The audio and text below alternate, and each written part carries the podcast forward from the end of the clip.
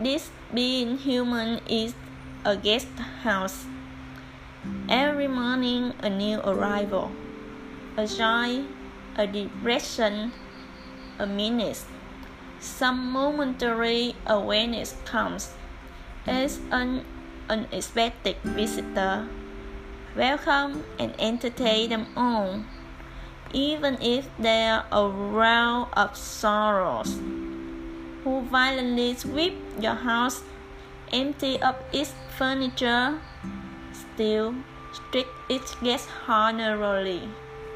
He may be luring you out for some new delight. The dark thought, the shame, the malice, meet them at the door laughing, and invite them in.